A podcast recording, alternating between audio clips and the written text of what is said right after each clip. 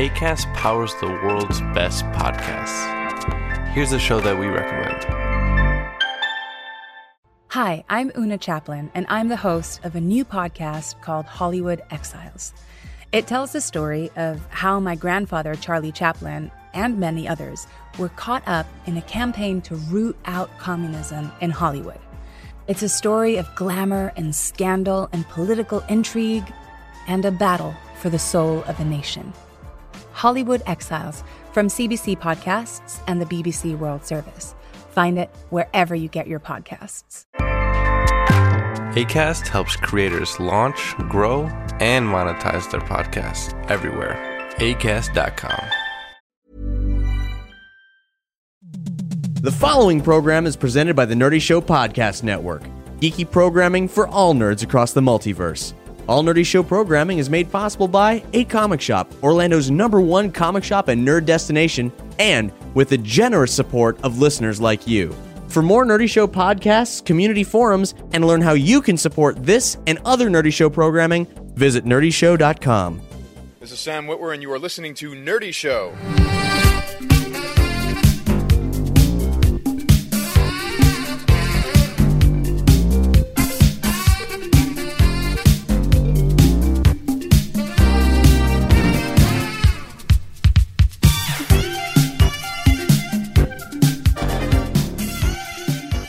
Welcome to State of the Empire, Nerdy Show's Star Wars speculation podcast, where we look for news in Alderaan places. Hi, I'm Cap. Hi, I'm Hex. Hey, I'm Doug. Oh, and this show, this show we've got, uh, it's always weird with State of the Empire. We have such a mix of, uh, you know, genuine speculation, actual news, and regrettable, regrettable things to report. In this episode, we're going to be talking about uh, the long-awaited announcement that the rights, the comic book rights to uh, Star Wars, are shifting shifting over to Marvel from Dark Horse. What exactly that means? We And- knew this was coming. We knew it it was, was only a matter of time. They were Disney was not going to let those comic rights stay with Dark Horse for too long. Well, especially when you own Marvel. Exactly, Precisely. you precisely. own a comic book uh, Precisely. franchise. Um, we're also going to be talking about uh, the latest Star Wars news for the films, the games, and uh, of course Willow Watch and anything in between. Uh, the first big, big, big, big thing that uh, we got announced is since our previous State of the Empire episode, we have a date. Star Wars Episode 7 comes out December 18th, 2015. Wow. As we all know, Kathleen Kennedy was really pushing for Star Wars to come out in 2016. And uh, I guess the compromise was, oh, it'll come out in 2015 at the very end of it. it's true. I don't know. I, just don't sacrifice the quality. That's all I want. Just don't sacrifice the quality. Uh, and, and Kathleen Kennedy is all about quality and story. In fact, there's a branch, a new branch of Lucasfilm that I, I guess it was formed last year, but it's only just now becoming better known that it exists. And that is the uh, the Lucasfilm Story Group. Yes. right. Yeah. I remember hearing murmurs of this. Uh, so we right off the bat, something we should tackle with this State of the Empire is to squash a rumor. There's a rumor going around, or at least there's some there's some articles misreporting that the expanded universe is dead, Right. and that is not 100% true. Uh, that is a very that is a very catastrophic assessment of some known facts. hmm Uh, the the fact is that um, something that we've mentioned in past episodes, all of Star Wars was actually in a sort of dual continuity. Lucas has said there are two Star Wars. There- Oh. there's there's his his Star Wars and every and the one everybody else can play with. And in fact, it's actually more complicated than that. Much more complicated. They have tiers of separate canons. And this comes from this comes from Star Wars themselves. Lucasfilm, the Holocron, the keeper of the Holocron. Right. He um like during, at the panel we saw at Star Wars Celebration, he he Uh, this is Leland Chee, keeper Leland of the Chee. Holocron. He explained how it's like he was the person who basically all stories ran through him. It got to the point during some of the uh, the cross media stuff that they someone was going to kill off a character in a book, but they couldn't do that because they, the character was also being used in a video game, Right. and he was the only person who was keeping track of all these characters. So this is a guy who he keeps track of everything, and people have to go through him first before getting an okay on something. hmm and, Um, it, and it was still not not foolproof. Not that he was you know unaware of what was going on, but that sometimes things would happen where you know like the the George canon legitimately trumped everything, like Lucas's canon, which is why uh, Star Wars: The Clone Wars, the animated series, uh, undid so many things that had happened in expanded universe. Right. Uh, originally, there was George Canon, primary, secondary, and tertiary. Um, George Canon was basically anything that came straight from George himself. Mhm. Primary was stuff that was really close to that. Secondary was most of the expanded universe. Tertiary was stuff that George was trying to get rid of. Star Wars Christmas is the best Right. example. Yeah, the holiday Um, special. And but didn't you didn't you did you or did you not say that also the Tartakovsky Clone Wars is considered on that level? Yeah. Why? Because haters are going to hate, and unfortunately, Lucas, despite the fact that I think he handpicked Tartakovsky for that, doesn't like it. It just it didn't. They they came It out. wasn't his Clone Wars. They were and they were all upset by how. How is it bad? What, What I what about it did not fit? I don't understand. Like what- this, he got it all wrong. It's and like then well, how? what, makes point? no sense is then they made the Clone Wars cartoon based like it was computer animated, right? But the art style seemed to be based strictly Very close. off yeah. of yeah. yeah. well, they, um, they didn't want have media confusion. With the advent of um st- of that cartoon, they made a new level called television canon, where that Ah, cartoon okay. hopped right above primary. The the the the, the, cartoon. the CG Clone Wars. Yes, Uh, so but f- for but the, the, but the Tartakovsky is still considered shit canon. right. uh, for, for the for the layman, I mean, expanding universe represents anything that's outside of the Star Wars films. Right. And the fact is, is that expanded universe is uh, it's not. There's many things wonderful, many wonderful things that have happened over the years, uh, sprawling er, before and well after the films. It it is far from imperfect because of this tiered hierarchy going on. And so, what is in fact being done away with. And this is what is being done away with, and why it's it's understandable why it was being misreported as the demise of the expanded universe. What's being done away with is the hierarchy. They said George Lucas is out of the equation, so there is no more hierarchy. We are going to create a streamlined canon, and that's what the Lucasfilm Story Group represents. It was founded by Kathleen Kennedy based on her philosophy of creativity leading, and from that her, her phrase "creativity leads." Uh, she's put she put story and artistry above all else, which is why she's the one who's fighting for a later release date for Star Wars. And uh, the story group was founded to create a unified vision of the universe for all movies, television, books, games, etc. to be 100% canon, to all work with each other. Does that mean they're going to try and take everything that exists and force it to work? Because they're going to have to be retconning a lot of shit. They're going to make that happen. No, I don't Or- think they're going to do that, but you could, there's a reason. I think there's a reason. Everything that was Star Wars was was paused.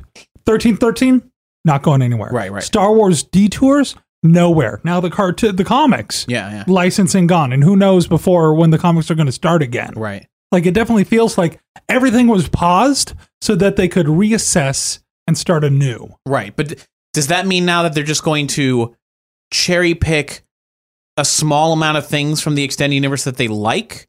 Or is this more like, I mean, I know we're saying that this isn't the demise of everything. They're not going to shut down everything and ignore everything in the past.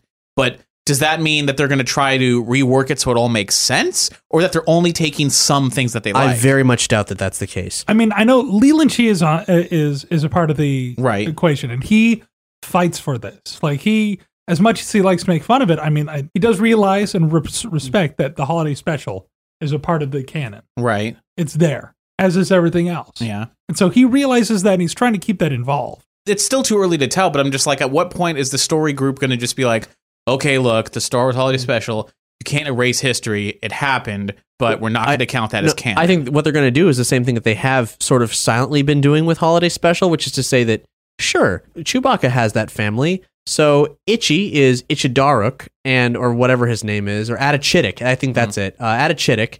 And Atachidik, i- i- like they're like, oh, his family exists, but they, th- those are just nicknames like Chewie, and it's all Right. it's all there. But none of that shit happened, or if it did, it happened in a way that was cool, and we're not going to spend any time with it. But sure, whatever. Take this thing. That's what I do with the prequels anyway. It happened in a way that was cool. I don't. I don't watch it as it is. I remember it as a way that was cool. Something that Matt Spill said. Um, Oh yeah, we should we should point out uh, our our dedicated Star Wars correspondent, our our our own living holocron, Matt Spill. Unfortunately, the early early in the year is when his job heats at the most. He couldn't be here, but uh, he's got some special words for uh, in, in memory of Dark Horse. So we're going to read those a little later in the episode. Um, but something he said in our own internal group just resonated with me. We both grew up in this time where we both loved Star Wars. It was both a big part of our lives, but there was no no mass media being created at the time. There were books Right. that we clung to. Like I clung to the Thrawn the trilogy. I I loved all of the tales of the bounty hunters of Jabba's palace, of the cantina. Like this, that was the stuff that I grew up reading. So to me, the extended universe it's kind of more Star Wars than Star Wars is. There's more of it. Yeah, that's why. That's why. It's like so to me, like to say that the possibility that uh Talon Karrde, that Mara Jade, that that Admiral Thrawn no longer exists makes me go that thank you for stealing my childhood. I appreciate the, the that. thing is, is that the Thrawn tri- trilogy, as a as a very very big example, is something that people really attached with. It was the return of Star Wars in mass media, and so assuming that the Th- Tr- Thrawn trilogy didn't happen is well, I, it depends. Now, granted, they've got to look at uh, you know Episode Seven, and anything that comes after Return of the Jedi is is open to debate whether or not it did happen. Uh, like you know Luke being married to Mara Jade, the the Solos having twins, stuff like that. That's you know that's going to define if they include that that's going to define and regulate what st- sort of stories they're allowed to tell and what's interesting So- is that they are committed to having one set canon. They're not they're not allowing themselves to have like separate renditions. Like I was gonna say th- th- there's gonna be a lot of garbage to take out if they're only gonna pick certain things. Like for example, if they say they, that Thrawn trilogy is canon, well that means what about Shadows of the Empire? Well, we were thinking about doing a Boba Fett movie in between Empire and Jedi, so we got to get rid of Shadows of the Empire. I'd be like, God damn it! well so and, like, and you know what that i'm fucking fine with that because dash rendar is a is a throwaway character and the outriders a stupid ship whatever. I'm talking about the novel. I'm not talking about or the game. whatever it was called but yeah well the i mean you know like the game the game is great but the novel is crap as far as i'm concerned I liked it. I mean, as a kid. I mean, as a kid, but you know, whatever. And then you, you, Dash Rendar, uh, spoiler alert, Dash Rendar died at the end of the novel, or did he? so that they already did away with that. Like, I mean, the, I feel that sometimes Star Wars kind of paints itself in a corner because, like, one of my favorite things of the of Hitchhiker's Guide to the Galaxy is that the um, book is nothing like the radio play, is nothing like the video game, is Right. nothing like the movie. They are all their own renditions of the same story, and they're all different, but that makes it so that you can experience each one and enjoy it. right. I would love to see a separate but equal rendition of the Thrawn trilogy. That sure it derivates. That way, I don't know what's going to happen. Hmm. That way, people are exposed to the movie first. Cool, now I got to go read the book. But that's and not what they're saying they're going to do. They're saying they Right? want a No, no, no, one no. That's, continuity. that's what I'm saying. we Like, don't we don't really do know this. what they're going to do. Right. Uh, here's what we do know. Uh, the the only the, the story group is a large group of people, but the only known members right now are Leland Chee, the keeper of the holocron, and Pablo Hidalgo, head of Lucasfilm story development. Uh, Chee says, more so than ever, the canon field will serve us internally simply for classification rather than setting hierarchy. Disposing of the hierarchy and having one cohesive canon is definitely a primary goal of Story Group. Well, I think because of the service that Nerdy Show and State of the Empire is doing, we deserve a a a delegated spot on Yeah. the. Uh, I would like to nominate Douglas Banks as the State of the Empire representative to the, For the continuity. Lucasfilm Story Group. I'll I'll take it. well, I'll I take mean, the job. I, I I don't want to pull this out from under you, Doug, but I mean, Oh, Matt, Matt- Matt's, Matt- Matt's not here be, to yeah, defend yeah, himself. Matt- Oh Matt- no, no, no! I'm not saying that I don't think Matt Spill uh, deserves a spot. I'm just saying if we're looking for someone to come up with stories, oh, to come up with to come up with stories, sure, yes, Sure, sure. or to tell you which I mean- ones are crap. but if, as far as like information, as far as which which expanded universe to Yeah. pull from, I'll- there I'll- was a time where there wasn't a single Star Wars novel of any kind Right. that Matt hadn't read. yeah, Matt can be my assistant. I'll be like, does this? if is this? I didn't, good? I didn't want to It's be like, greedy and ask for two spots. We'll share one. We'll have to. So Kathleen he'll take- Kennedy, I he'll- know you're listening. Yeah, Yeah, of of course. Keep that seat warm for Doug. Uh, Hid- Hid- Hidalgo told Forcecast uh, late last year one of the things that Story Group is meant to do is to serve as a bridge be- behind all new storytelling going forward. We've all been working together on various projects far more than in the past than publishing and production and video games have, con- have connected. Now it's a lot stronger bond along those media fronts. Everything, every new fiction is going to be a part of it. So whether it's video games, whether it's books, that's all part of what Story Group handles. If depending on how you want to choose to interpret it, this could mean that despite the rumors that it is a clean slate, you know, this could mean for the first time since episode seven, you know, was was announced that we were all speculating, well, it's not going to involve the expanded universe. They're probably not going to see the twins. We're probably not going to see Mara Jade. It actually feels like there's more of a chance that we could see some of that expanded universe stuff now. At least the ones that they think are, is the most marketable. Well, uh, the the other thing though, as far as like seeing uh, the twins and everything, I would be surprised if they did any expanded universe stuff in the new films. Because as far as JJ and Lawrence Kasdan are concerned, they want a fresh start. They don't. I, I don't think that they want to dig into stuff that's already established. Do you really think JJ wants to go? You know what? These characters showed up in a novel and several comic books. I want to mess with those characters, Okay, or does I'm he want gonna- to do his own thing? I'm going to pause you right there. What happened at the beginning of Star Trek Into Darkness? Like, what was that setting? That was a setting that was an obscure, uh, obscure place that was established in like Deep Space Nine. Here, here's here's why JJ frustrates me because he has people working with him that'll do stuff like that. He will constantly reference material in these Star in these Star Trek films where like it's very specific. It's such a fan nugget. It's so amazing, and then just go on and for the main story, for all the stuff that's actually happening on st- screen, the stuff that matters, he will just fuck it over. Yeah. So- but JJ didn't write any of the Star Trek films. Oh, that's true. He is writing the new Star Wars films. Right. Uh, It- It's it's That's a. I right. mean, like I'm skeptic. I I like some of his films and some of his television, and I'm just I'm skeptical because I don't feel like I understand his involvement in in most of those projects or really what his Right. track Well, record the- represents. What, what I think his involvement into Star Trek was was that he was the guy who was they wanted to reboot Star Trek. They said, "Who's got a great eye?" Well, we already work with JJ on several other projects. Let's get JJ on this. And uh, the writers decide to write. What's the name of that facility that blows up and into darkness? The one that's referenced in Deep That- Space that's what Hex was talking about. Yeah, I but what's the name of it? I don't fucking- remember. Whatever, well, just the secret facility. Uh, the writers maybe did their homework and said, "Oh, let you know, it'd be great. This would be a great time to reference that secret facility." JJ reads it and just goes, "Oh, that's a cool name." He had, has no idea that it that has something to do with it. So I'm not blaming him for the continuity errors as much as the writing, since he is taking the reins as writer and director of the Star Wars movies. Again, I, I ask, do you really think he wants to delve with deal with characters that he didn't create, that someone else did, you know, in the late 80s, early 90s, and they haven't been around since, and and Mm-hmm. and and shoehorn them into a story that he may have already approached? right uh, and I, I don't know. i don't think that's likely to happen but i do think that it could be more likely that uh, someone's going to say people know of mara jade even jj abrams probably is aware of the character of mara Right. jade so they could be like mara jade is a pretty marketable character we'd be doing ourselves a disservice to get rid of her we could make her a more marketable character if we really introduce her all of a sudden we- Already, that's a disservice to the story to say, is this a marketable character? Should it be in the story? I want Lawrence Kasdan to sit down with a pen and paper and say, okay, clear my head of all that other bullshit. What would I want to do with these characters? Right. And from there, you know, go from there. And I think that's what he is going to do. But if JJ wants it or not, that's uh, that's remains to be seen. Well, uh, one thing we can report on last episode, we talked about um, uh, the the loss of Michael Arndt, which really just Mm-hmm. shook all of us because we were really rooting for him. And Abrams actually came out and had some words about Michael Arndt. He hasn't said much really, but what he did say was working with Michael was a wonderful experience, and I couldn't be a bigger fan of his or adore him more. Uh, which you know, yeah, there's there's a lot of Hollywood fluffing in here. Whatever. Right, let's right. let's see if we can read between the lines. Uh, he's a wonderful guy, and he was incredibly helpful in the process.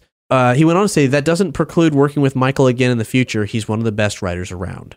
Well, when it was announced that JJ was going to be directing it, and we already knew that Michael Arndt was already attached to write it, JJ said something akin to, "Oh, I always wanted to work with him." Um, and he had approached Michael Arndt to work on something before Right, he Star said- he Wars. said no, and and he was like, "Oh, I was disappointed when Michael Arndt said no." Now I know why he said no. He was working on Star Wars, so now I get to work with the guy I wanted to work with. But then something happened behind the scenes, and Michael Arndt is no longer involved. And the best explanation that uh, Abrams could deliver is it became clear that given the time frame and given the process and the way things were going, uh, that working with Lawrence Kasdan was the w- was the way that we're going to get us to where we need to be when we needed to be there. And now, uh, gra- granted, 100% speculation on my part, but that just sounds to me like JJ goes to Michael Arndt and says, Hey, we need to release this movie in 2015. Michael Arndt says, You're out of your mind. I can't do that. This is way too much. Like, I, I've started writing this, and we need that means we'd have to get a script in X amount of months, and I can't do that. And then he says, Well, Larry can. You know, so well, but that, that's sayonara. that's also weird because of how far in advance Arndt was working on the script. Yeah. So, and then the idea we talked about this last time, and the idea that uh, Michael Arndt had progress on the story or something. Apparently, there were treatments that were made, and uh, now they're starting from scratch with with uh, with JJ and Lawrence Kasdan. They're Yeah. starting to, not taking any of it. Apparently, so the rumors say. Mm. So, really, was there not enough time to tweak what Michael Arndt was working on, or was it that he was unwilling to make changes that they wanted? Or was it that Michael Arndt just said, you know what, maybe it's just too much. I'm out of here. Good luck, guys. I mean, we may never know. uh, from my from my experience of, of, of watching Arndt uh, Arndt's writing, he really knows how to incorporate already established franchise. Yeah. So I could see him easily doing a great service to like the expanded universe and whatnot and doing a great job with it. And maybe that wasn't a direction they wanted. They Yeah. wanted to something start maybe, fresh. maybe maybe maybe again speculation maybe the stuff he made had to do with the solo twins and uh Mara Jade and all that stuff and then JJ and Lawrence Kasdan show up and like oh we kind of want to do something different that was more original Yeah. You know. Uh, someday, years down the line, maybe we'll know. But uh, and if if that ever happens, we'll probably be a State of the Empire talking about it. hopefully uh, right now, we're going to cut to a track, and when we get back, we're going to talk more about uh, other news developments for Star Wars Seven, of course, the, the games, and the loss of Dark Horse Comics. So earlier this month uh, was this year's MagFest, MagFest 12. The Music and Gaming Festival. Yay, uh, up in Baltimore. And uh, this year was apparently the best ran year yet. It was really smooth uh, watching the uh, coordinators' uh, social media feeds. So I want to just give props to them. A good friend of mine, Hoodie, who is the coordinator of Chip Tunes equals Win, released a new compilation, Magfest equals Win. A uh, Magfest, it was a chip tune compilation themed around, not even themed, but just released at Magfest. And uh, it's a really good compilation, as is every Chip Tunes Equals Win compilation. Uh, there's a track from uh, a really awesome guy, Rainbow Dragon Eyes, who is also uh, he does chip tunes and he's also in the band Alestorm, a pirate themed metal band. okay Pretty awesome. Both projects are phenomenal. Uh, this track, I think it's called J- J- Jason Slaz. That's right. It has two J's at the beginning and two Z's at the end. Yeah, so it's a it's a fun, upbeat chiptune track that uh will keep you going until we're back to talk about more Star Warsy stuff.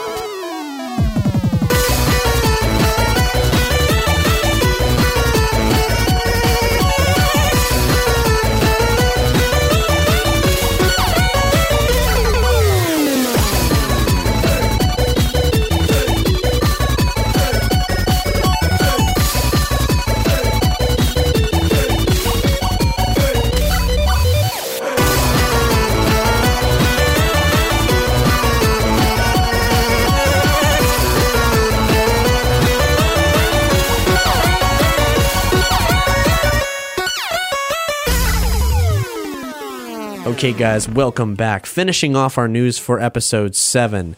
Um, there was some casting news that happened after our last episode. Um, th- these two two roles, a young a young male and a young female role that uh, that were released that uh, seem to have ties to Star Wars. They're seeking a young woman to play 17 to 18 year old, must be beautiful, smart, and athletic, open to all ethnicities, including bi and multiracial, must be over 16. Her, uh, the, the the dummy name for her is Rachel, and there's no way she's actually called that. Uh, was a was quite young when she lost her parents. With no other family, she was forced to make her way in a tough, dangerous town. Now 17, she has become street smart and strong. She is able to take care of herself using humor and guts to get by. Always a survivor, never a victim, she remains hopeful that she can move away from this harsh existence to a better life. Oh my god. She's always thinking of what she can do to move ahead. Seeking a young man to play a 19 to 23 year old must be handsome, smart, and athletic, must be over 18. Thomas has grown up without a father's influence. Without the model of being a man, he doesn't have the strongest sense of himself. Despite that, he is smart, capable, and shows courage when it is needed. He can appreciate the absurdities in life and understands that you can't take life too seriously. My buddy Mike Rothman, who was with me on the uh, the X Files episode we did with uh, with the team behind X Files season ten, the comic book, including Chris Carter, the creator of the show, uh, he writes for Time.com, and he actually did a piece just after this news was announced, uh, where he had uh, created some casting suggestions, tapping young actors uh, on the fringe of stardom who actually fit the molds of these characters. So that's an interesting read if you want to dig into some speculation outside of State of the Empire. We'll link to where you can check that out on this episode's page. And this just in. You see, we record State of the Empire on Fridays so that then over the weekend, nothing newsworthy will happen because that's not how the press works. But something happened. Something happened this very Sunday that we just had to add in. The Hollywood Reporter has unleashed a buttload of speculation about new casting rumors and some of the reasons behind Michael Arndt being taken off episode 7. Last episode, we did some speculation about why that may have been, and one of the reasons we considered was that despite the fact that Arndt had been writing this for quite some time, there wasn't enough time to make the changes they needed to get to the 2015 release date for episode 7. And so they must have completely thrown Arndt's script out and needed to have it rewritten. Well, it looks like yes, that more or less was the case because Arndt may have been working on a script that didn't involve the same characters, particularly the original cast, whereas the new version of episode 7 does. And in fact, that has turned out to be the case, at least as far as the Hollywood Reporter is saying.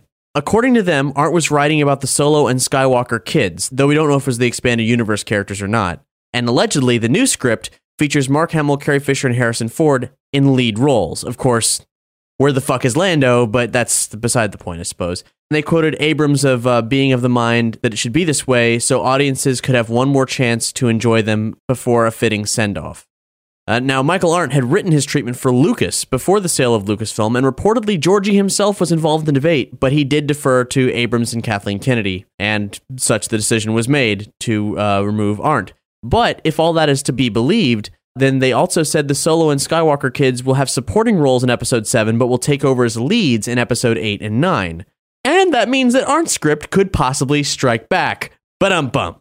And as far as casting goes, again, if any of this is to be believed, it looks like these last minute script swaps caused just as much chaos as we assumed they might have behind the scenes. It appears they were, in fact, casting based on Arndt's script originally. So some characters were taken out and new characters were added. Word was that Abram was considering child actor Tye Sheridan for a role, but now he's off the list. And that goes for a lot of the rumored roles that we discussed in past episodes. However, new people who Abrams is said to be in talks with right now are Jesse Plemons, Michael Fassbender, Hugo Weaving, and Adam Driver. Allegedly, Weaving is discussing playing an Imperial commander of some kind, which is odd considering the timeline, but maybe the Empire is still uh, holding on when episode 7 starts. And that Rachel character we mentioned? Well, according to Hollywood Reporter, she's the daughter or granddaughter of Obi Wan Kenobi. Except that, as far as I'm concerned, that doesn't make any sense. So I think we can scratch that off. Unless she's like a great granddaughter because she's still a teen and like very much removed. Like he knocked a woman up during the Clone Wars and he never knew about it because there was a war on and then he went into hiding. And so, yeah, mm, I don't know. I don't know about that one. Anyway, that's the end of this news update because this news just couldn't wait. The other thing that I have uh, about the films is that we may have a confirmation for the spin off films. Uh, before you leap into that, there was another piece of casting that was confirmed. Oh, that was confirmed? Yes, Okay. R2D2 will be in episode 7. yes. that That's right. true. That's right. That's very important. the, the, and the thing that's really cool about that was that the people that are going to be building R2 for uh, for episode 789 uh, were part of the Droid Builders fan club. So they weren't like Lucasfilm people or ILM people. These are like the people who built R2D2s in their garage. They know him better than yeah, anybody. and they did it so well that uh, JJ and Kathleen Kennedy were like, they saw it at Celebration apparently, and they were like, you guys should. Do you want to make R two for the films? And they're like, do we? and now they're they're they're involved and they're building R two for the films. That reminds me of one of my favorite moments of the quote unquote uh, Jon Stewart versus George Lucas debate at Star Wars Celebration 5, uh, which wasn't really a debate. of course all. not. Yeah. Um, but it was a, a question that Jon Stewart posited as like, so back in the day, you spent so much time, so much effort, so much energy into making an R2 unit, and now they're all over the place. People are making them in the garages. How does it make you feel? It's like, depressed. I mean, are they, they're- they may not need Kenny Baker anymore if they just make an actual freaking robot now. I mean, Like, that's good because they basically hooked a small that man, into Yeah, a torture yeah, device. yeah. Put him out in the desert in a tin can. It's terrible. Yeah, that.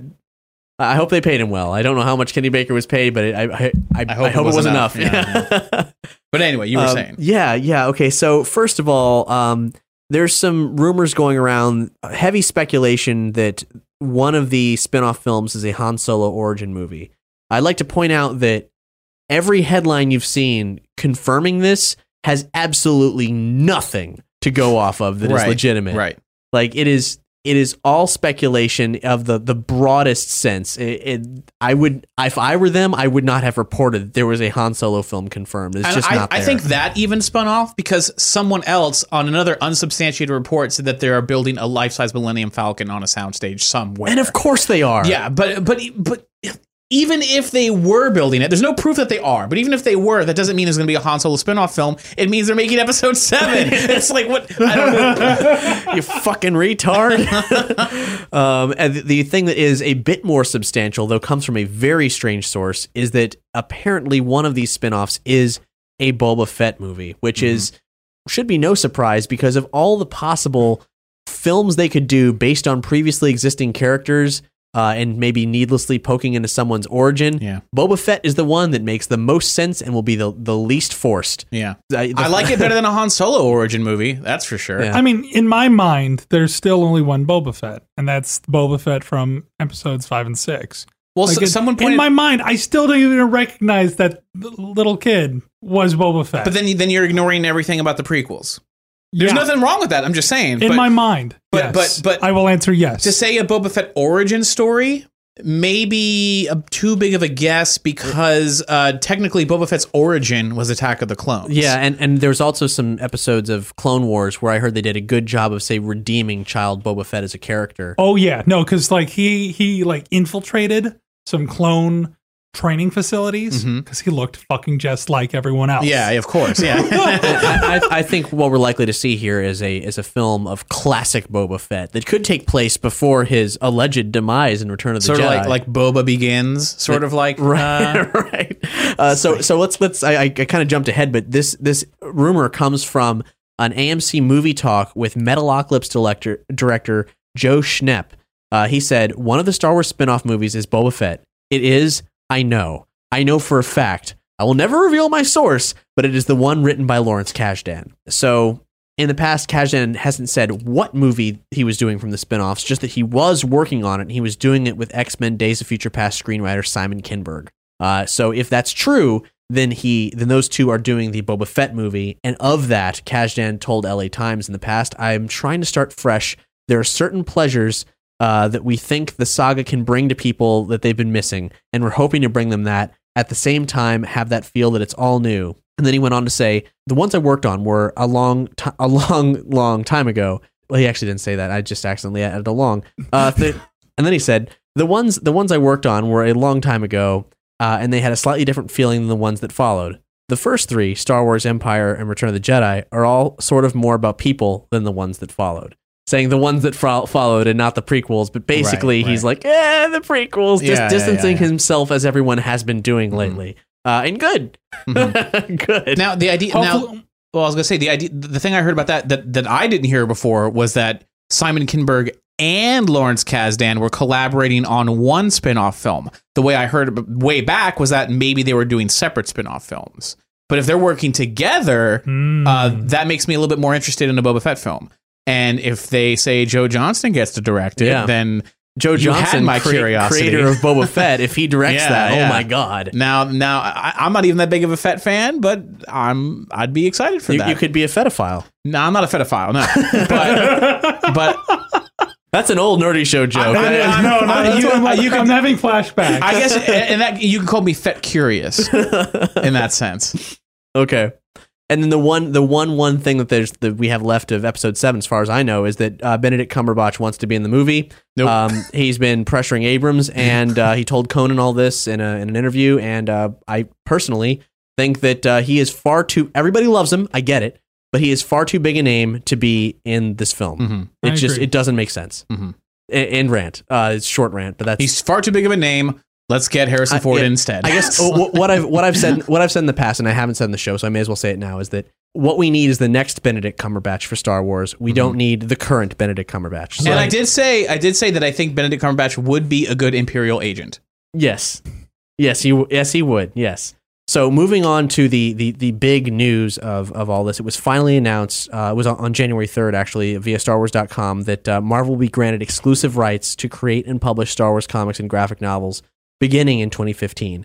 So we've been waiting to find out when this was going to happen because it was an inevitability, uh, and the word finally came. Marvel they they actually were the first to publish Star Wars comic books. Uh, Star Wars came out in March uh, 1977, and they published Star Wars comics until 1986. Hmm. Uh, then there was uh, part of the the infamous gap in time where there was really no Star Wars at all until 1991. Dark Horse took over, and they've been keeping Star Wars alive for about 23 years. and their comics have been freaking phenomenal. Like so, I've read so I've read a lot of the Dark Horse comics, and I, I haven't disliked a single one. Like Wow. everything that they pumped out, I've loved, and not as much as Brian Woods has run. Yeah, But that's yeah. also on a separate level all by itself. Now, itself. this transfer actually hasn't been a point of concern for us. We haven't been too heartbroken about it because we assumed that um, that things would carry over. Like, for example, the book entitled Star Wars coming out from Dark Horse right now, which Brian Wood started writing last year, a book that takes place just after A New Hope that's so imbued with classic Star Wars that we felt it would be a shoe in for And- the new era of, of Yeah. Star Wars comics. and we also thought it wouldn't be an issue since Brian Woods uh, is currently writing for Marvel. Yeah. Uh, we we just we assumed that that would carry over. Like I didn't have a doubt in my mind, but as soon as this news was announced, uh, Brian Wood's Twitter actually indicated the contrary, Wah, which is wah. which is then now really uh, made us doubtful about uh, how things are going down. I mean, we love this book so much; it was our number five on our top twenty nerdy things of the year, and that's like in competition with scientific achievements and so Yeah, on. literally everything under the sun. Yeah. Uh, so we'll, we'll link to where you can check out all the contenders of that list on this episode's page. But basically, we love Brian Wood's Star Wars. We love it a lot. Uh, and the idea that it might not come back really makes us cry in our heart. breaks my heart. Uh, um, just I'm going to say what uh, what Wood said, and then we'll talk a little bit about the series and why it's so great. He said, uh, "To answer all, the Star Wars book I'm writing ends with issue number 20. Uh, issue 13 just came out, uh, so that would mean that issue 20 would actually be August of this year. So it wouldn't even carry it up to the wire." He went on to say. I'm assuming it'll all get collected. No reason to think that Marvel has interest in me writing Star Wars. I'm sure everyone in the mothers will want to write a Marvel Star Wars. I love Marvel, but Dark Horse put 22 years into developing and nurturing Star Wars, and this sucks for them, especially the staff who handles the franchise there. A fan asked if Marvel offered you a chance to write more Star Wars comics for them, would you do it? To which Wood replied, "They wouldn't offer it to me." Why? And I, yeah, I don't. He's so he's so pessimistic, and I have no idea why. and to me, it's like it. It feels like we're talking to Brian about Right. comic Well, maybe stuff. maybe it's just this. Maybe it's just that the people at Dark Horse treat him really well, and the people at Marvel just treat him like another writer. I mean, he's writing for uh, he's writing X Men, so it's not like they just treat him like another I writer. don't know. I'm just No, to me, know. it's like listening from listening to all these different writers and, and artists. There are a lot of politics Mhm. that go on behind comic books for some freaking reason, As with any industry, but there's there's a lot of weird ones with comics. and so I wouldn't be surprised if there's specific handpicked people that either Marvel is picking up, or hell, for all we know, is coming up from coming down from on high. right. this is like if they're really this particular about what kind of media is coming out, it might be Disney writers that are being shoved into Marvel. But are any Disney? But are there any Disney writers being shoved into Marvel for anything else? I mean, Disney owns the Avengers and all the other Marvel movies. Are there any Disney No, writers the working thing, on like, they Marvel would- comics? they liked what Marvel was doing. They also liked Lucasfilm. That's why they got it. Yeah, but they've stopped everything else that Marvel is, uh, that Star Wars has been doing. I don't know. Like Yeah, so, it's yeah, like I- yeah. I didn't like Mar for Marvel. It seemed like business as usual, usual continued. We Yeah. were all nervous. Right, We're right. like, oh, what's going to happen? Oh, nothing's happened. Cool. Marvel's still the same Marvel. Well, it's also well because they got they bought the characters are all comic book characters. Disney just wanted to make the movie, so they bought Marvel, so now they can make all the movies and the comics can continue as they wanted. They bought Star Wars because of the movies, not because of the comics. So they're going to be able. The movies are their priority. You know, like the movie, like this movie's their priority for for the Avengers and stuff as well. But I'm just saying, like, if you, they bought Star Wars so they can make more movies, and they're like, wow, we also got all the other baggage of like the video games and the comics that it's all part of the deal, but you know that that's not their priority. Right, but it's like if if they didn't care, why would they stop thirteen thirteen, which was excited about and celebrated? because they're not the ones who approved that project. Remember, like we're saying, they're pausing everything so they could take collection, like take a take inventory of and everything that's that they that's have. what I'm trying to point at. It's like Yeah. they're going to want to have a leash on this because Right. Star Wars has this mentality, this this history of everything is canon. But with with Brian Wood working for Marvel, you got two leashes on it. You got it from the Marvel perspective and the Star Wars perspective. You got the guy in, in both courts. You know, like I don't know why. Why is he so doubtful? Is the question. and I'm know? I'm hoping it's uh, there's a part of me that's, that's hoping very much that it's just some a certain amount of like deflection, like he doesn't know, but maybe you know maybe there is a chance, maybe he just just want to give people hope when he, he- doesn't know. like he can't, or or the point of like maybe he maybe he can he can continue, but he can't say anything, so Right. he's so he's actually saying the contrary because being ambiguous would be confirming it. right. yeah, yeah. Um, but uh, w- w- the one the one thing I do have to go on that, that makes me a little uncomfortable, or, or at least maybe could hint it, it it either it either means nothing or it could hint to something. Uh, this is in the press release from StarWars.com uh, from Carol Roeder, director of Lucasfilm Franchise Publishing and Disney Publishing worldwide. She said the comics will begin a new age of adventures within the Star Wars universe, and that sounds a lot like a clean slate. But the thing the thing is that this Star this Star Wars That's what comic that sounds like. like- That's yeah, yeah. of all the things that they could that, like you know all the other books they're all expanded universe they're all they're in the future they're in the past from from the films whatever this book is within the original trilogy and is done in such a way so that it's extremely accessible and embodies classic Star Wars I feel like it's playing by all the hallmarks of what Disney appears to be doing Yeah. with episode 7 let's talk about the, the book a little bit in case people haven't picked it up yet Doug Yeah. you've just read all of it for the first yeah, time I, I I have not read any other Star Wars comics from Dark Horse or from Marvel for that matter. Not because I had anything against it. I just never. You're not not much of comics. guy. Yeah, well, because where I grew up, we didn't ha- really have a, a comic shop that could carry that kind of stuff, and we I just never had access to it. And this is before the internet, you know. So, and I and I didn't know anyone else who was a bigger Star Wars fan than me, so I couldn't borrow comics from someone else. So I just grew up not really knowing any of it, and then I walk into a comic shop nowadays, and it's like Jedi Legacy. I'm like, I ain't reading that crap. It's been going on for 20 years, for for however long it is, and I just there's I can't catch up. There's no hope.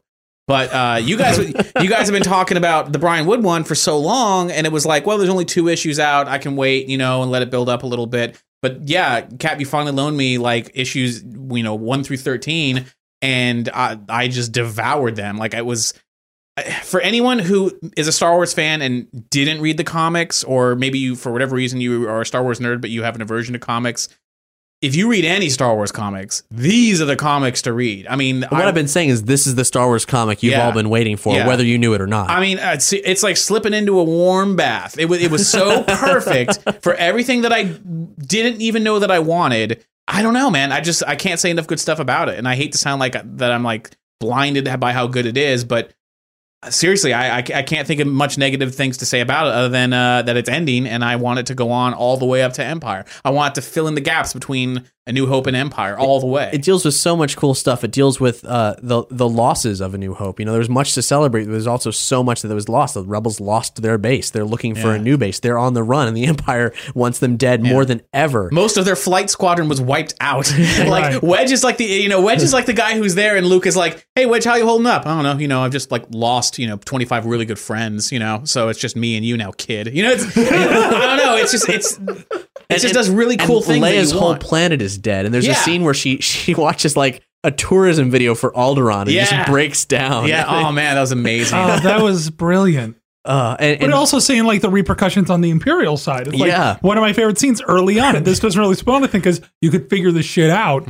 Like he's he gets reprimanded It- it- from yeah. by, from the Emperor. Darth Vader is just a beaten dog. yeah, it's Yeah. like you fucker, you let my massive base that we spent all our fucking money on get destroyed. And Darth Vader, like, if the, what they're doing with Vader is fantastic because I always felt like before the prequels came out, the vision that you had of Vader, at least for me personally, was that he's just a simmering thing that just he's he's a walking death machine and everything like that. And now they've taken that image, not tarnished it, but then they've added rage boiling throughout, where it's just like this is the Vader that I've been dying to see for forever. Like- Like, It's Vader being a badass. It's Vader being being terrifying. but for And- good reason. Yeah, and, and- it, it, it helps build that whole idea that this is why every single fucking Imperial is frightened by him when he enters yeah. the room. Like, case in point, the most recent issue, issue thirteen, is all Vader, yeah. and it is. I mean, you could, if you want, go to the Arguably the best issue Y- yet. Yeah, go to the store right now, and you could just pick up this issue. Just if you just want a taste of how good this is,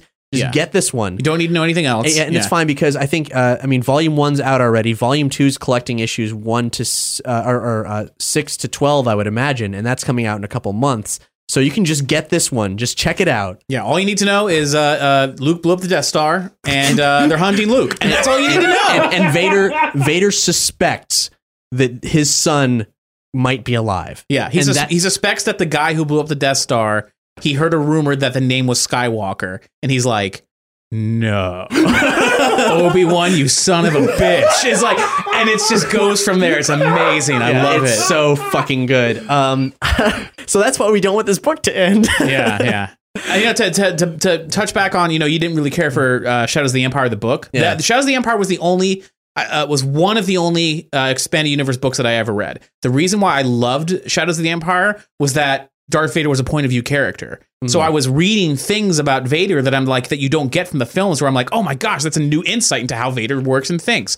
This book is all about that, and that I'm I'm totally, I'm all about that. So Yeah. I love it. Uh, it's something for for all you expanded universe fans. Something to note if you haven't checked out Star Wars is Wood is a big fan of the X Wing novels, and that That shows. that's oh, that makes like sense. for him, Wedge Antilles is an A list character akin to Luke, Leia, Han, and Lando. I love that he did that. Yeah, yeah, I love Um, that. And uh, a lot of the the dog fights and all the, the terminology and stuff are things he borrowed from the X Wing books because that's where it's most clearly defined how an X Wing is piloted. That makes so much sense because the only uh, one of the only other expanded universe books that I read was was one of the, from the X Wing series where Wedge was the main character, and I don't even remember the name of it, but yeah, I remember liking it. but that was like I was like what sixth grade. so, fun fact: he'd like to write a Bossk book.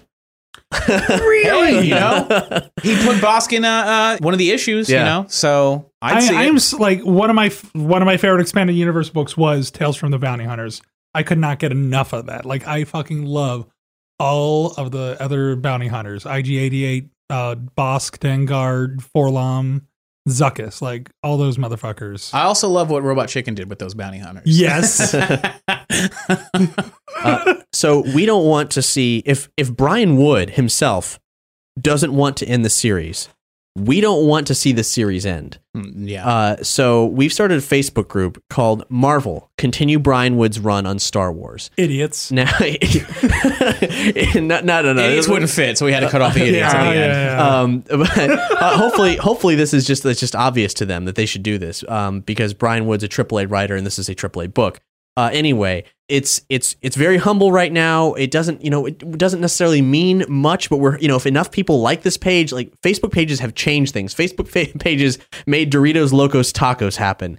If you guys feel strongly about this book as we do, or if you think you like the idea of this book, please like it on Facebook, and we're going to try to build a community there and make sure that if there's any doubt in Marvel's mind whether or not they should pick up this book, that they know full and goddamn well people want more of this book, and Brian Wood is the guy to keep writing a Star Wars, a, ti- a, a book called Star Wars. And even if you don't want to spend the what three bucks to pick up a single issue of this thing, the, what about the free? Is, can they still get a hold of the free comic book day version? Uh, the free comic book day from last year is uh, definitely out of print. It's probably collected. but I'm saying like you, the- you the could probably. Is there a way you can find it online? Uh, it might be online somewhere. Yeah, if, if and if it is, I'll link there. Absolutely. Yeah. Um, but the the free comic book day from last year is amazing. So it, it's just all it's all action and it's it's incredible. It takes place actually before A New Hope. Right now, what I want to do is, uh, like I said, Matt couldn't be here. Um, our our our living holocron Matt and uh, and also uh, Aaron Holland, uh, typically nerdy shows comic book coverage with me in a comic show. He wasn't able to be here either. Um, but they both have words to say about about Dark Horse, and in some ways, this also echoes the possible loss of the expanded universe, but uh, but mostly uh, the loss of Dark Horse. And this is from Matt. I will be 30 years old when episode 7 comes out. I was 12 when I read Kristine Kathryn Ru- uh, Rusch's The New Rebellion. I was 15 to 19 during the New Jedi Order. I think I read Dark Empire when I was 14. I don't care how great or not great the Abrams Wars are, those films will be my alternate universe. This isn't a slight to Disney or butthurt fanboyism. It's just a psychological fact. Those books and comics were with me and entertained me during the much more formative years of my development and into the semi well adjusted adult I am today.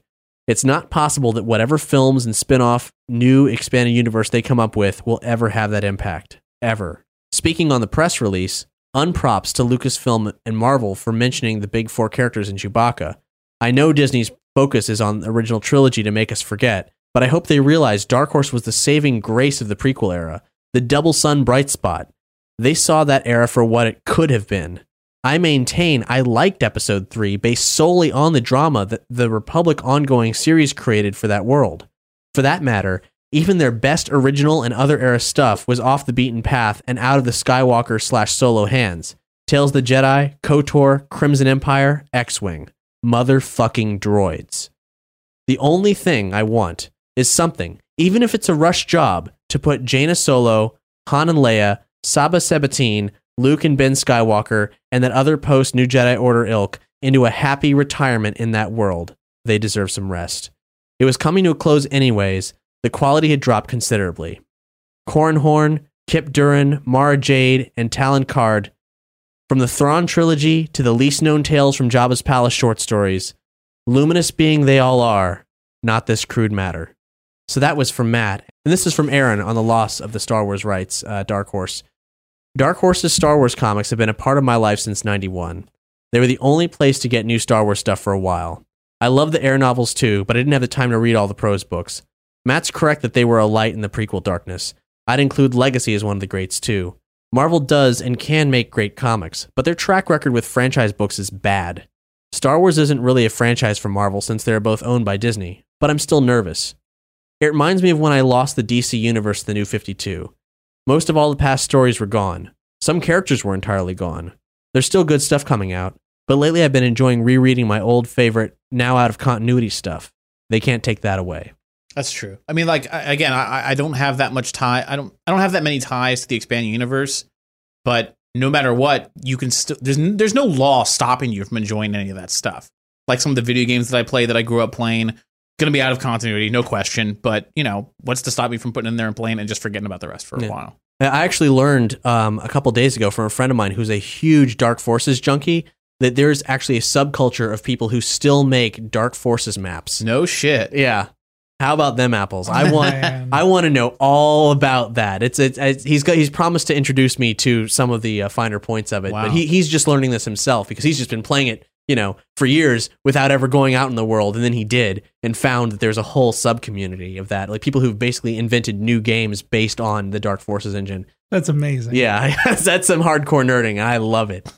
uh, and you know, the the we still have a whole year to celebrate Dark Horse's run of Star Wars, and there's there's still new stuff coming out. They're finishing off the Star Wars, the miniseries. They recently put out an issue zero, which is cool because they showed character sketches that were uh, like for development for what the characters would look like, combining previously established like Ralph McQuarrie sketches and sketches from the prequel era uh, into something new that actually defined this whole Flash Gordon Dune looking world that was represented in this book.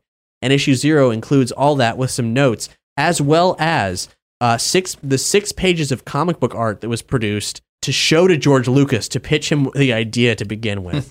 Oh uh, wow. And that includes Wookiees fighting the Imperials, but they're weird ass fish faced Wookiees, you know, from the early McQuarrie creepy designs. looking. Yeah Yeah. yes.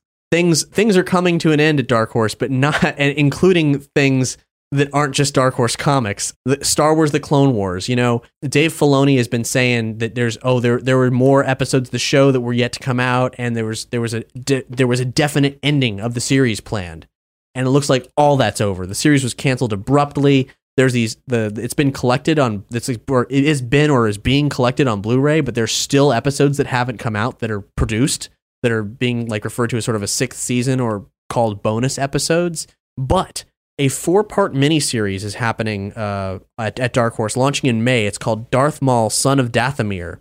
And apparently, it draws on the screenplays from the series finale to the Clone Wars. Even though I wasn't a fan of the show, I did feel bad that fans of the show wouldn't get that kind of closure. It's Right. not. It's not fair. They were they were promised a thing, and Yeah. they- they're not getting it. And Yeah. that's that to me that seems so weird because like that cartoon was a pet project of or Lucas's. Yeah, He was so, Lucas was so ridiculously involved in that that it screwed up the rest of continuity. So Right. like like the fact that it means nothing now or has been severely downplayed is bizarre at best. But Disney doesn't own it. Disney's not going to let it go on Cartoon Network when they have their own channel. You know, like as far as Disney's concerned, it's like we didn't write it, we didn't want it, we're stuck with it. Well, too bad. You know, just cut it out. Hmm. And that, that doesn't make a lot of sense because it's like it's six years of content or so. But, what, but what's anyway, Disney for- going to do? Just just put just put six episodes on the Disney Channel as like a special or something, just just to May, well, please the fans of the show.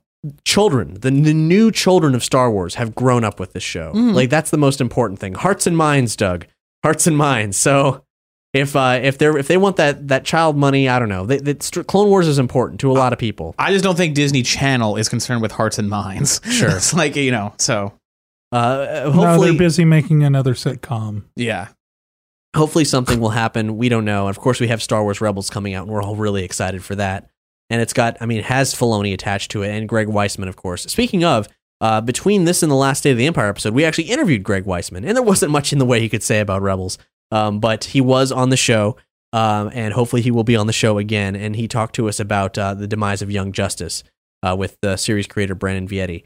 So uh, if you want to check that out, link to it on this episode's page. Anyway, so this uh, this Darth Maul book, it's uh, written by Star Wars comics writer and former editor uh, Jeremy Barlow, and uh, he says all you need to know is Darth Maul has returned, that he's really pissed off, and that his former master Darth Sidious is determined to put him back in the ground permanently. He's now working. He's now on da- uh, Dathomir. He's working for a Force witch named Mother Talzin, and together they've raised a ragtag army of hired soldiers and criminals, causing all tr- types of trouble for uh, Sidious. I mean, apparently this uh, the bonus content episodes they'll they'll come out somehow. That's still going to happen. This series won't ruin what happens there, but it will be a straight line to the final arc or some, something that was going to be a part of the final arc of Clone Wars.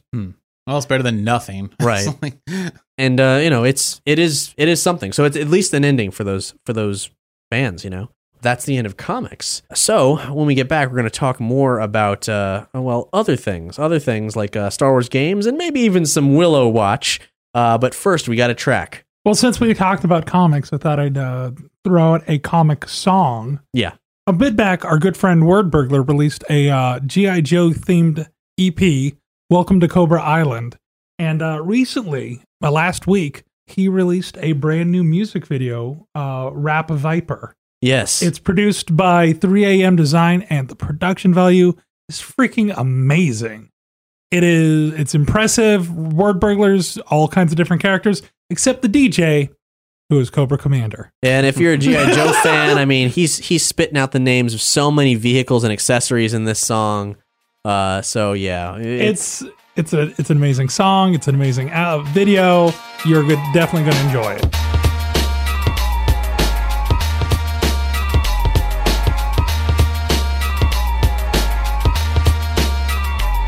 The rap viper, superbly trained to drop dimes on your mind as I'm scanning your brain. Cobra for life. My parents met at the Terrordrome, Rocker Beach Boardwalk. That there's my home. Dad worked at Arco. Mom was a televiper with flying rattlers when you could still smell my diapers. Lyrical sniper delivered without obstacle by Dr. Venom at Cobra Island Hospital. Diabolical, my style's deadly like a lobulus. Speakers on my back, me a rapper, synonymous. Major Bludd got me into writing poetry, riding hydrofoils when the eels used to flow with me. And now they know it's me. Every single place I go, rallying the troops, getting play on Cobra Radio. Sonic Fighter, my primary specialty is that I rhyme very freshly. Rap Viper, never spit blanks. Play me from the fangs to the bugs to the hiss tanks. Springfield to the Cobra Citadel.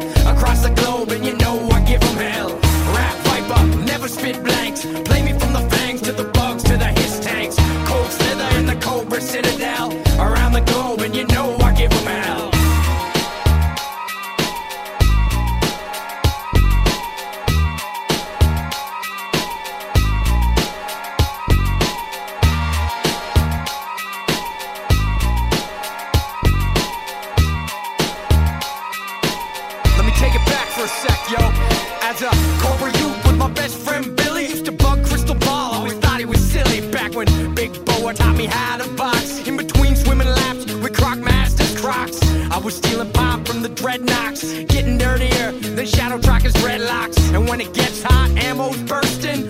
Throw throw my words and chill like snow serpents. Dope servant, like headman in a drugstore. Once got busy in the back of a buzzball, and much more, but that's for another day. Don't need Tomax to know what your brothers say. Cobra Records for your fams on the roster. So bump my jams from your man Bacopta with my modified standard issue RTO. Letting every snake know where to party, yo.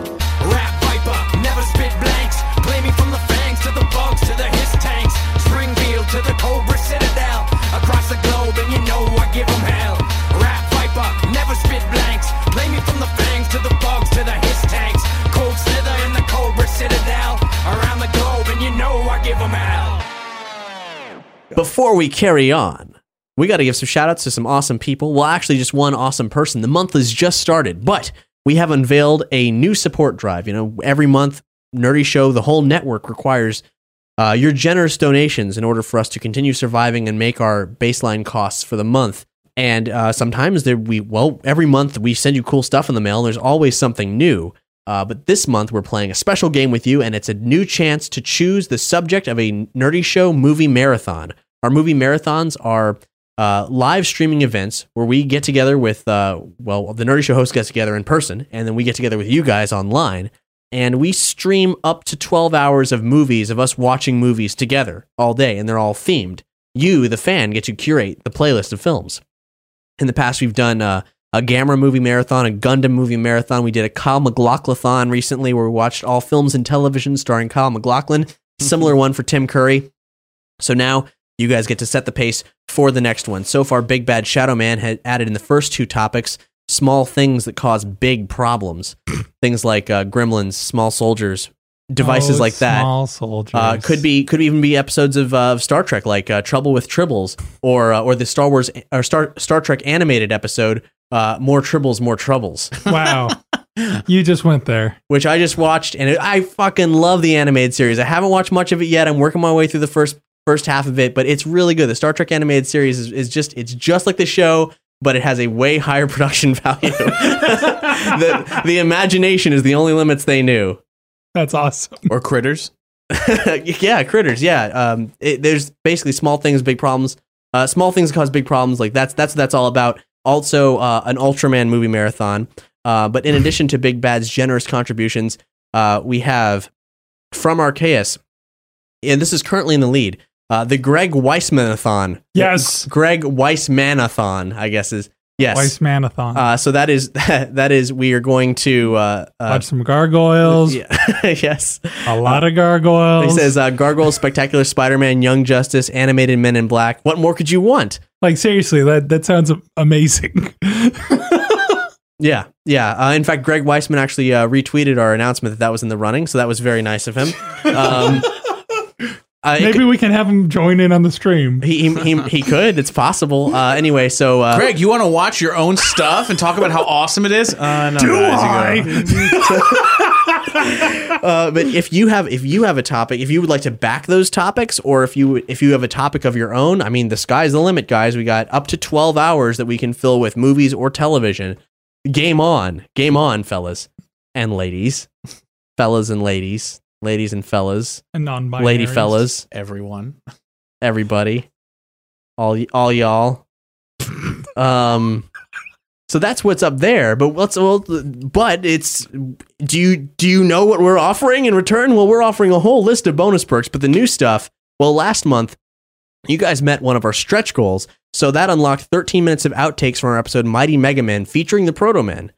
Uh, new this month, outtakes and uh, Vegemorphs readings from episode 163, Go Berserk with Michael Grant. So that's our recent book club episode. If you liked our our reading uh, from the Animorphs parody book Vegemorphs, then you will like more readings from the Animorphs parody book Vegemorphs.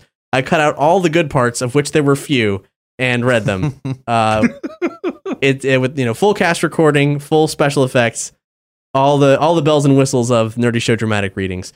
Uh, we have two stretch goals this month. Unlock at six hundred dollars. Uh, we get outtakes from our X Files episode, and at eight hundred, outtakes from Dungeons and Doritos Book Three prologue. So we recorded an awful lot. It's an it's an introductory episode into uh, into Dungeons and Doritos. It was a very strange production where we had uh, a, a massive group of people simulating a tavern So much banter got cut out. So many outtakes.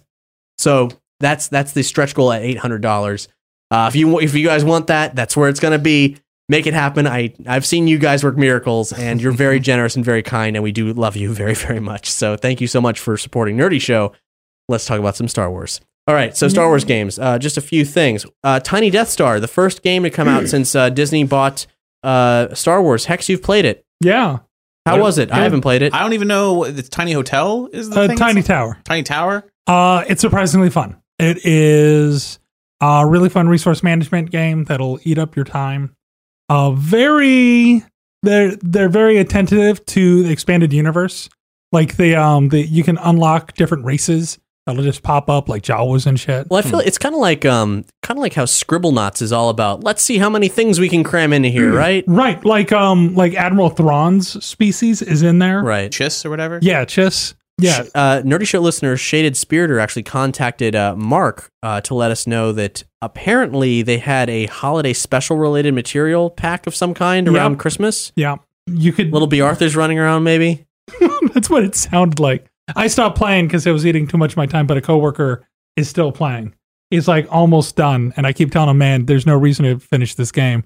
Luke is just going to blow it up. What are you doing?" So what? So what, is that? Is that what you're doing? You're building the Death Star, but with You're- Jawas? Like, well, what? no, I no, don't no. You're, you're, you're building the Death Star. It's like okay, so basically, this would have worked perfectly in hand in hand with Star Wars Detours because the whole premise of Star Wars Detours is they're building the Death Star, but how do they trick the universe into not being fucking scared of it? Mhm. They make it sound like it's the world's the universe's largest mall.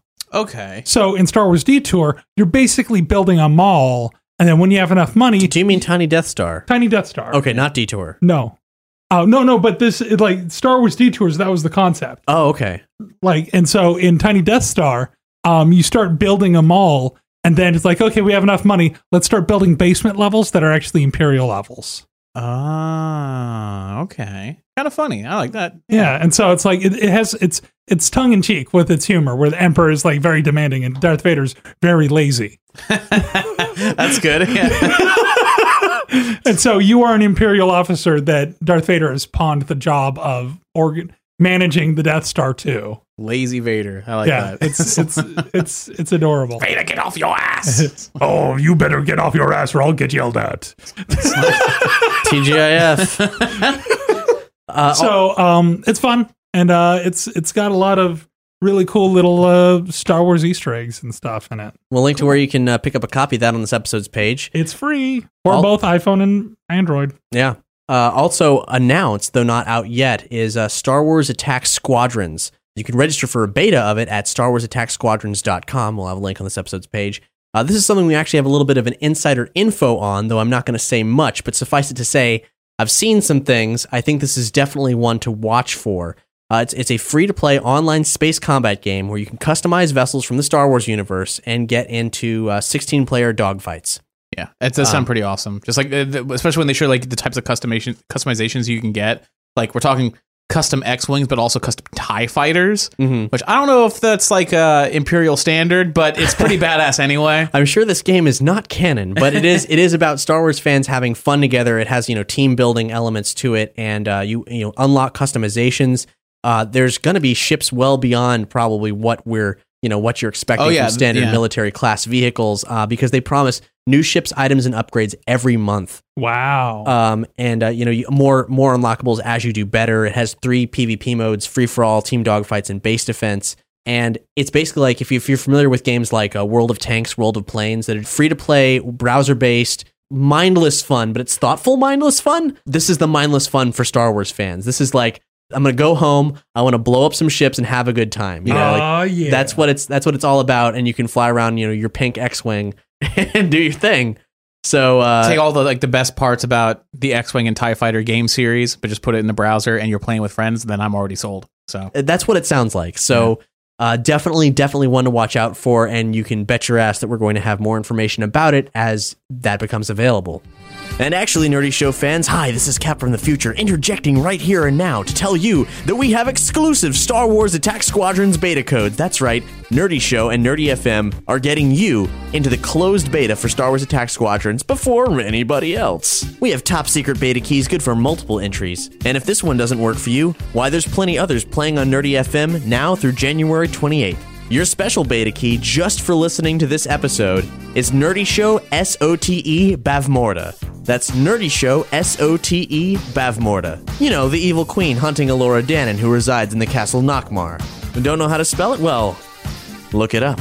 But most importantly, come and play Star Wars Attack Squadrons with us. My username is Wilro Hood. Haha. As far as rumor mills, there is allegedly an open world Star Wars game coming out from EA. Of course, Battlefront is the first thing that's on the docket. It's been announced, uh, but EA Canada confirmed that they are working on an open world title while hinting at uh, it being Star Wars recently. So there's there's a lot of facts corroborating that EA Canada is working on a open world Star Wars game, whatever that means. But it will not be a movie tie-in. A- Hmm. according to Chief Financial Officer Blake Jorgensen, the beauty of the Star Wars franchise is that it's so broad and so deep, you don't have to do a movie game. You can do a game that's very focused on the world that's been created around Star Wars, and we'll try to align those with the marketing power Disney has, so it'll be aligned with timings around the movies, but it won't necessarily be aligned with the movie. Well, that's nice. So they've made a conscious step to like, we do not need to do a movie tie-in. Star Wars is so rich, fuck it. We'll just have a good game. Beautiful. Yeah, I totally agree Yes, with that. Keep going. Yes. that's all I can say. Stop listening to this podcast and keep going. As far as Star Wars odds and ends, it's been confirmed that the Lego movie coming out Feb- uh, February 7th will have some Star Wars characters in it. No one knows what, but there will be Star Wars characters in it. There's a rumor that uh, Disneyland's Star Wars expansion is actually on hold to wait for information about the new films. In early December, there was an anonymous source that said it's on hold because they didn't want to build attractions uh, or a land without including stuff from the new movies. So, since they don't have that information, they won't be working on it. And it's speculated that if that's true, it might be timed uh, the release of or the opening of this Disney park or section of the park might be timed around the release of the film. I actually have an update on that. Ah, cool. Sort of lead with, you know, with with what it is is that uh, they have gotten the go ahead because they have gotten the information of what they need from episode seven. Sweet. Oh, So really? yeah, so I'm going to read you. Uh, this is from a website called MiceChat.com, which is all about uh, Disney theme park rumors and stuff like that. Um, it's and supposedly they're pretty reliable. I, I don't know personally, but that's what I hear. But anyway, this is what they have to say, and it sounds very realistic. Sounds very reasonable. Um, it says that Team Disney Anaheim uh, has gotten the go ahead to begin the first largely cosmetic phase of transforming Disneyland's Tomorrowland into the all new Star Wars land.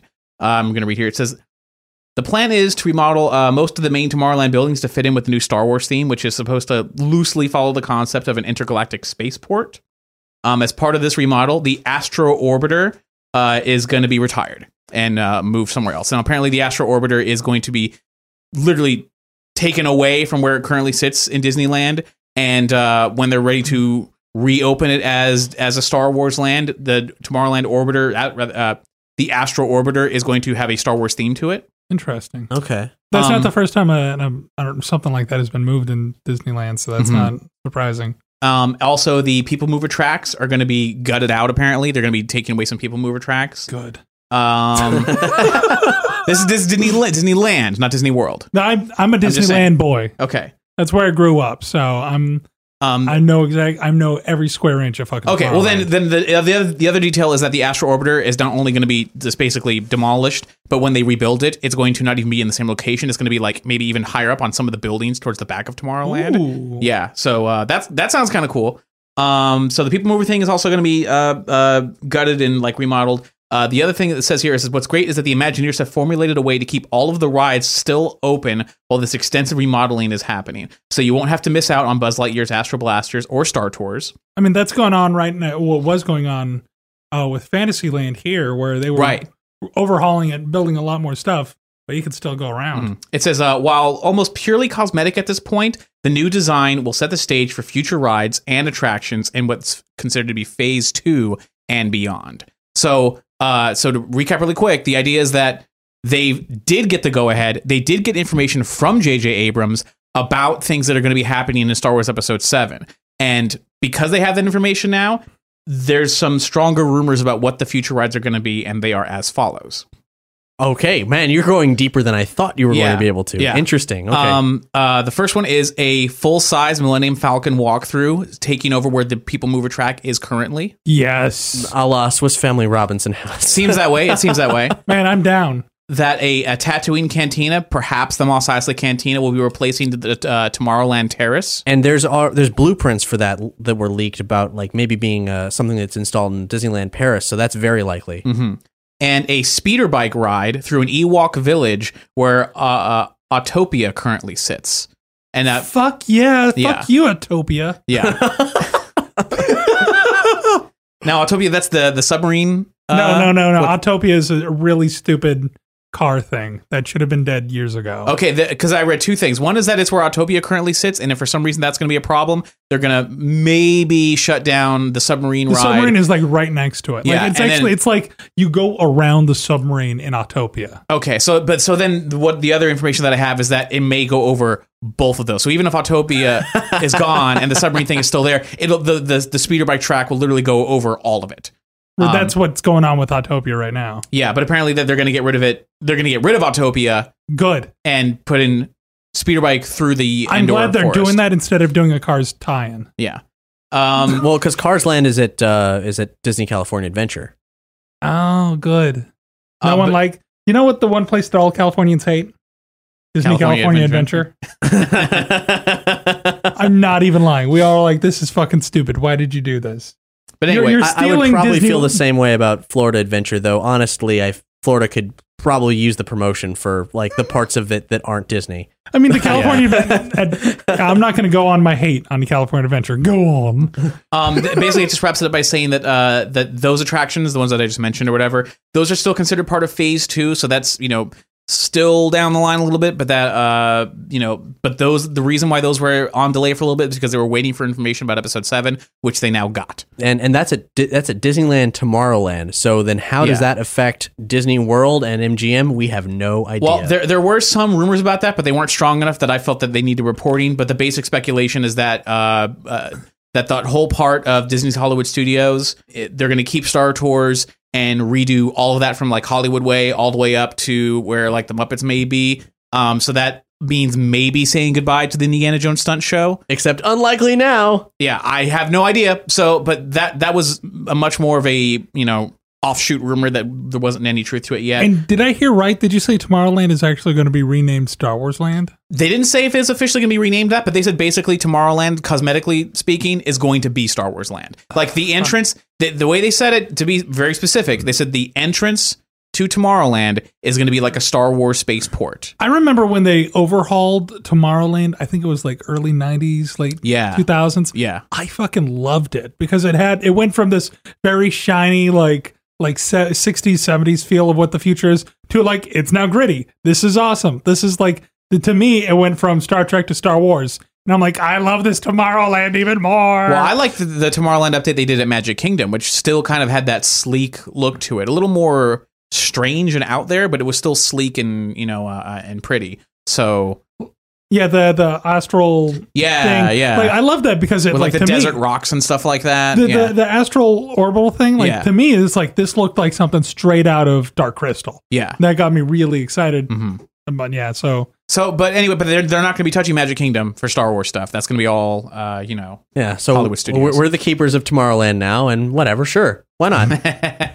Doug, you have a an interesting theory. Um, in Yes. regard, this is regarding Star Wars continuity, Disney theme parks, and a little bit of crossover here. yeah. Well, um, as you remember, sometimes in the past uh, on State of the Empire, Matt Spill and I both have talked about how we would love for Captain EO to be included officially in the Star Wars canon. I would absolutely adore that. Yeah. I am such an EO fanboy. I, I'm so am I. And Makes I- as much sense as the holiday special. no, it, more. if you if you want to hear what my, my, my full opinions on I- it, I do. No, I'll- I'm I'll- ready for this. I'll have to save um, a lot of the details for when Matt's here, so I can bounce the ideas off of him and vice versa.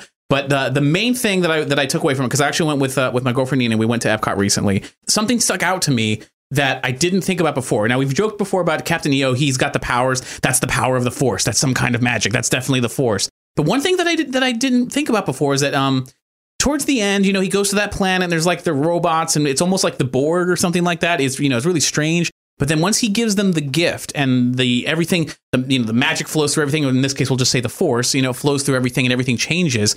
You get these like columns, like these white columns, and like you know beautiful fields and the flowing robes, all very colorful, very beautiful. And they step outside into the sunlight.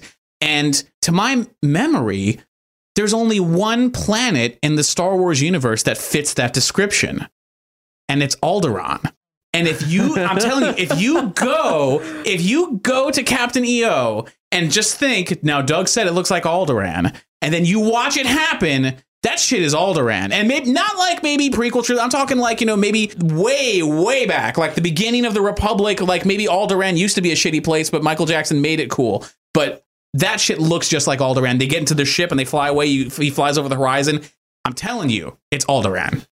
I think we really did just look in Alderaan places for some, ter- some terrible insights. in the uh, in the Star Wars Cool, guide though. to the planets, um, there was a side note on the Alderaan entry that Mm-hmm. after Coruscant completely paved its surface with Pharaoh's site, Alderaan was offered the same thing, and they outwardly said no, never. Mm-hmm. And it'd be interesting if the reason, like part of the reasoning is we did that once. It was a fucking mistake. and we thought nothing could save us, but the Force did. oh man! I mean, come on, and and then Francis Ford Coppola would have something in the Star Wars universe. Like, how awesome would that be if they made that official? That Very. Yeah, just like okay, you know, we got you know Lucas has his own thing. Of course, he invented it. You know, and we got uh, uh, Irvin Kershner, uh, and we were maybe going to have Ron Howard at one point. We are maybe going to have Spielberg, but you know what? How about Coppola? Like, I, I would settle for that. That sounds great. Yeah, and, you know, Spielberg may have shadow directed scenes from episode three Yeah, or two. yeah, You know, uh-huh. that's been speculated, so uh, could happen. I'm just saying, man. I think it needs to happen, but you know, who am I? Are you guys ready? I don't think I'm ready. Are you ready for Willow Watch? I don't know. I don't know if we can ever truly be ready. Willow. Uh, he did it. Here's the theme music.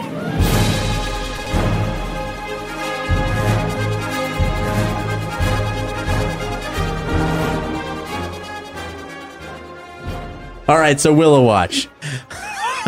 We are still we are still at um, where were we, Doug? We were, we're Disappearing, uh, rocked up. Yeah, we're still at Rocked the- Up. the- yeah, the, the yeah. D- Disney officially has the rights to make more Willow.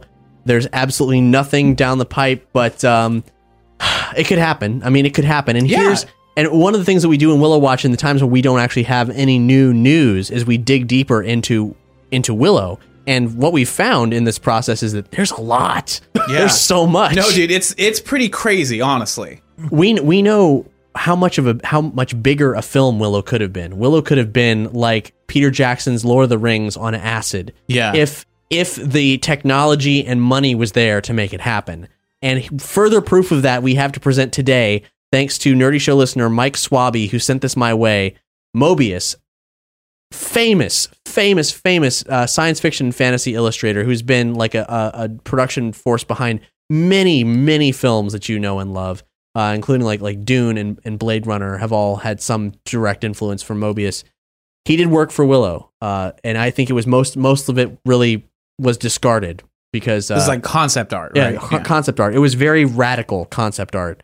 Uh, some of it actually did translate, but not not much of it. Willing to where you can check out all this, but uh, just as a as a taste, a lot of this comes from a um, a Moebius retrospective book. I don't know which one. This is all based on the, this blog I found, a Tell Forward blog, uh, who who observed that there's um it, Moebius is actually uh, very in line with George Lucas's influences. Like he's Flash Gordon-y, you know, kind of uh Well, I I, I think it's more more of his other influences, like Akira Kurosawa and his his Noh influenced uh, samurai films. yeah. Uh, this guy points out that there's there's a design for Sorsha where she's wearing a, a, ja- a Japanese Noh theater theater mask. Yeah, that's right. Yeah. Uh, yeah. the two two separate designs. Like basically, Sorsha's a like katana wielding like uh, sexy warrior woman with a mask on. Yeah, more Um, Princess Mononoke than say uh can't remember the princess's name from Flash Gordon, but you know what I'm saying. It's like there's a difference there. Uh, these illustrations are dated 86. So that kind of gives you some idea of actually this was, you know, this was, it was early into Willow development, but not too early.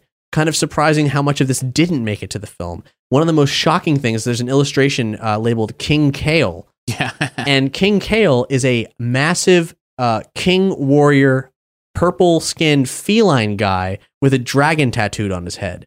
Yeah, he looks like a badass. Yeah. General Kael in the film was a badass, but this King Kael is like some serious business. Yeah, General Kael was, you know, like he was a gross faced medieval warrior. King Kael, I don't know what the hell that means for the story. Who the hell is King Kael? What's Ah, he yeah, king of? Uh, he is. I mean, he looks. He looks a little bit more regal. He's like a terrifying, you know, monster type. But all I mean, like, he's just he's just cool. He's a cool looking creature. There's a picture of a sea beast that is not just a fish monster. It's a straight up leviathan. Yeah. Oh, Uh, nice. And there's like a whole little rowing ship full of people confronting it with a wizard at the front, like flinging a sword around. That's, it, loo- it looks great. Like everything about it. Um, there's an, a grotesque obese creature on a throne of skulls. Um, there's some kind of snake cat wizard. There's uh, two surprisingly accurate Nelwyn drawings uh, and a different approach to brownies, including kind of a sexy brownie. nice. Uh, there's a, and there's a Two words I dual- like. Duant. sexy brownie, and a, a, a Madmartigan design that's v- both very close to what we saw in the film, but is also heavily Japanese influenced.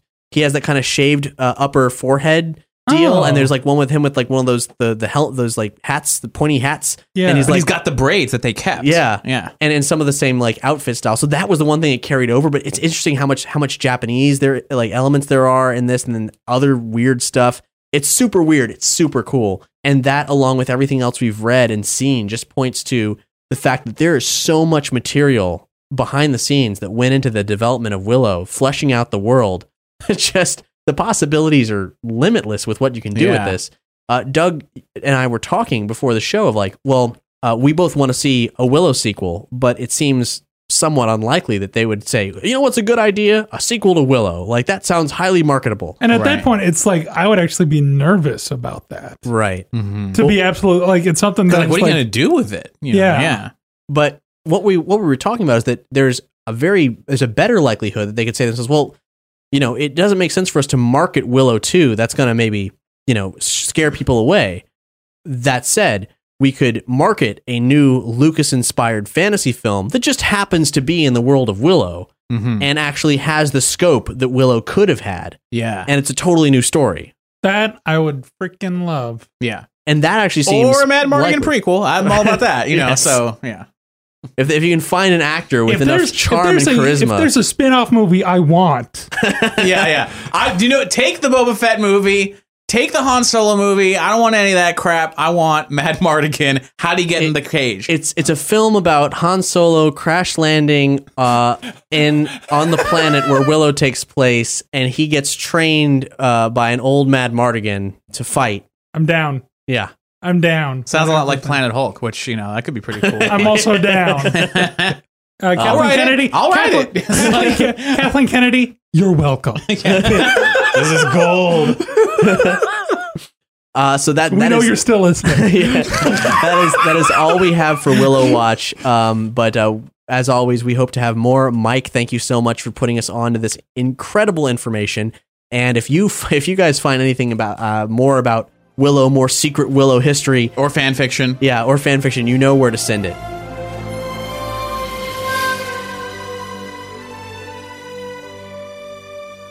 So that brings us to the end of this State of the Empire episode. You know, speaking of fan fiction, Doug, we still have yet to receive any fan fiction from our from our fans about uh, any Star Wars Willow crossover, Yeah. uh, erotic or otherwise. Even just Willow fan fiction, I think would be would be wonderful. Yeah, uh, like we we need you guys to be our eyes and ears out there on the internet. Like whether you write it or whether you find it, uh, we want to we want to feature that in some State of the Empire. So uh, don't delay. The hunt is on. You got to be like one of those uh, rat dogs. What are they called? I don't remember. they just call them. Dogs. They just call them the dogs. Like sick the dogs on them. Like The- uh, They're devil dogs, aren't they? Though. Yeah, there's a name. There was a name for them. Not really. Devil dog is a is a snack food. Yeah. Wait, no, I don't. I, th- there's there's a name. I know it quite There well. is a I've- Willow I've- Wiki. I've said it in in other episodes. Uh, there, it- how, there's a Willow Wiki. Yes. How, how how detailed is this Willow Wiki? I I I just delved into it a little bit just to see what they said about the main characters, and it seemed pretty you know pretty in depth. Is depth. the material from the Willow source book in there? I didn't go that far, Hmm, so okay. there may be. I don't know. Intriguing. So before we go, we got one more piece of news. This is uh this is it's old news, but we haven't talked about it on State of the Empire, and it's kind of a big deal. In early December, Disney Studios and Paramount Pictures reached a distribution and marketing agreement for the Indiana Jones franchise. Boom. So before you know, like when the when the deal happened with uh, with Disney and Lucasfilm, it was found out that uh, that Paramount did still had some rights, and that's why we were wondering where was Willow because Willow wasn't you know Right. you know who knows. Mhm. So we found out that Willow was in fact with Disney, and now Indiana Jones is. Disney gained a distribution and marketing rights to future films. In addition to retaining ownership rights, uh, it secured when it acquired Lucasfilm. Paramount will continue to be responsible for distribution of the first four films in the franchise and will receive a financial participation on any future films that are produced and released. However, a fifth Indiana Jones film is not known to be in the works, except for all that weird stuff that was going on with Harrison Ford's contract for the new Star Wars film. So apparently he wants one. Yeah. I mean, I, I kind of want one. I just I want it to be good. That's yeah, all. So that's right. I like one that's set exactly in the time period of uh, Crystal Skull, thereby overriding Crystal Skull. knocking that to uh, secondary level tier canon. yep, exactly. Anyway, uh, thank you so much for listening. Taking us out, we have a song to commemorate the acquisition of Indiana Jones. Yep, this is by our good pals over at Sci-Fried, uh, in the tune of Calling Dr. Love. This is Calling Dr. Jones. Thanks so much for listening. Bye, I'm Cap. Bye, I'm Hex. Bye, I'm Doug.